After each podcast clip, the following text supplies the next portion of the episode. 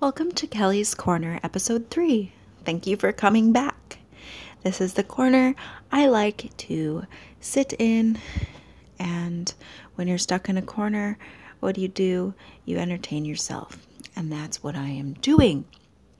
So I'd like to talk today to you about birds and pickles, and um, we might need to have something from our sponsor because that's how the show gets paid for, unfortunately. Um, but fortunately for you, because it's a great product. And then we will have our positive meditation and then our relaxing story to end it all. Birds of this country. It's important to have um, binoculars in order to do this. I also want to point out that many birds, when they open their wings, like butterflies, have eyes on the bottom side of their wings, looking down over um, us, so that we are thinking that God exists. Sometimes um, we think maybe it's a U F O. Most U F O sightings were actually of birds. Birds have brought us um, everything that we can imagine, like babies. Um, the, the great stork brings us babies. Uh, in a lot of ways, it's like uh, God. And maybe angels are just analogies for uh, birds. So get yourself a bird book and go out there and count those feathers, because you are going to have, be happy if you do that.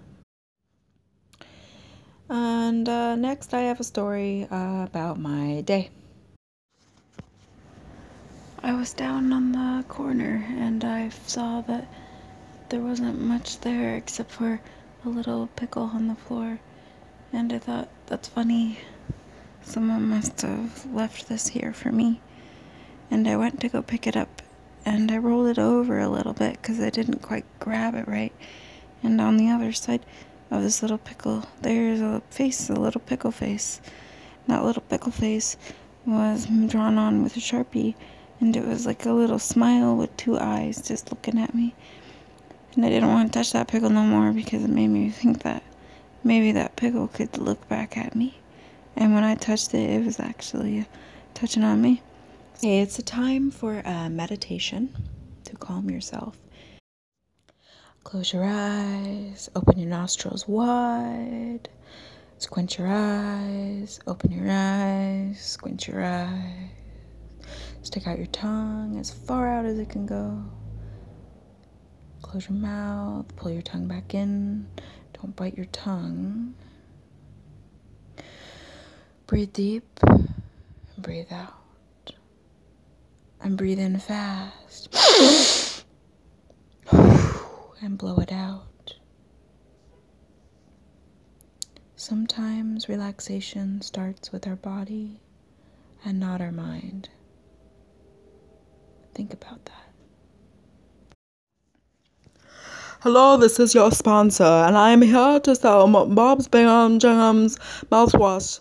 He is a professional mouthwash connoisseur, and he has created a mouthwash you can buy at bob jingham's dot com for six dollars and ninety-nine cents. This mouthwash is made in Bob Bingham's backyard. His wife, she bottles and sends these bottles to you. Uh, if you do not want to pay this amount, but you want to... Um, trade anything with Bob Jingham's, you are welcome to. And um um yes, this is the best mouthwash. Now call by us at nine nine nine nine nine nine nine nine nine nine nine nine, and this uh, mouthwash will be our uh, gift, our free gift to you. Well, we're reaching the end of our episode today, and I believe I should combine the omen uh, with a story, kind of a sort of fable. Um,